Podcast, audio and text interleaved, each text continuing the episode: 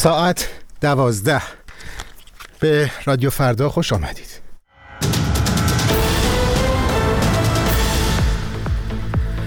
دونالد ترامپ در انتخابات مقدماتی نیکی هیلی را شکست داد.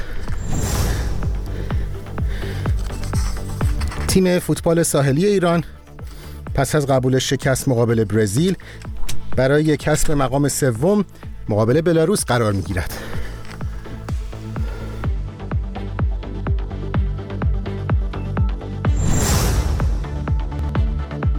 رد زندانی است.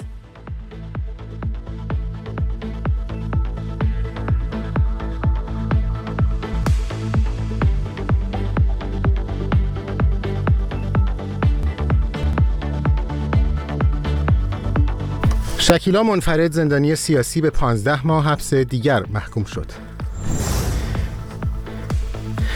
دونالد ترامپ رئیس جمهور پیشین آمریکا توانست در انتخابات مقدماتی حزب جمهوری‌خواه در ایالت کارولینای جنوبی هم نیکی هیلی را شکست دهد.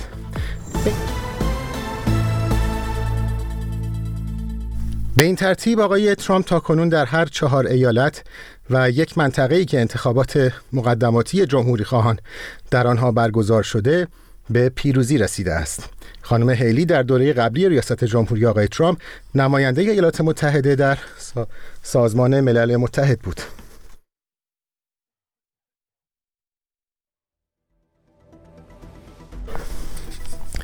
او پیشتر هم دو بار فرماندار کارولینای جنوبی بوده.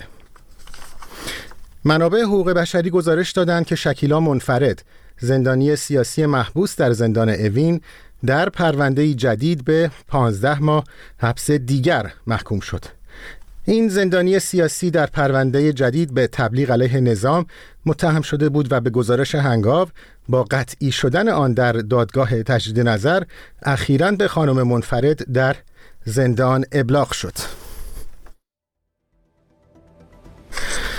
تیم فوتبال ساحلی ایران تا ساعتی دیگر برای کسب مدال برنز جام جهانی مقابل بلاروس قرار می‌گیرد.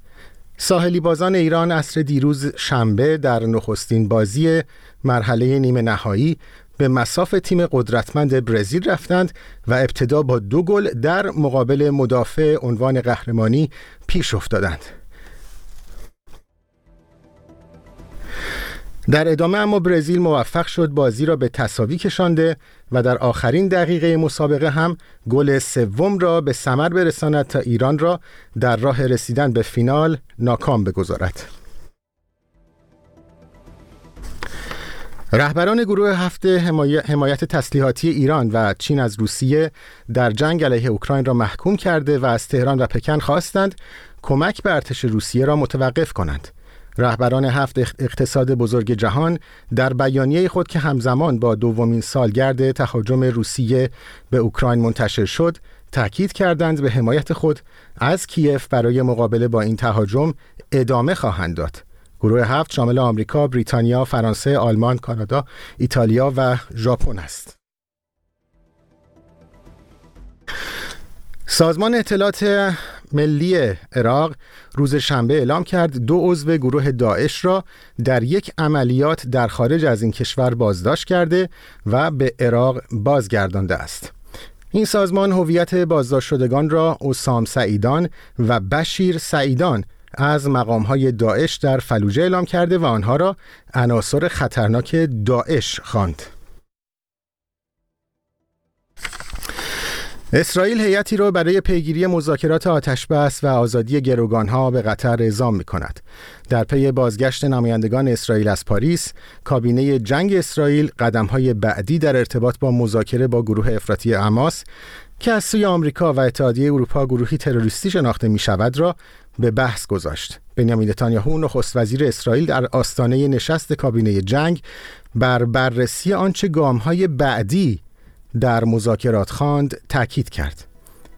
پس از دور نخست آزادی گروگان‌ها و توقف موقت جنگ در هفته‌های آغازین، تلاش‌های بین‌المللی برای تمدید یا قرار یا تکرار وقفه بشردوستانه بی‌نتیجه مانده است. از همراهیتون سپاسگزارم.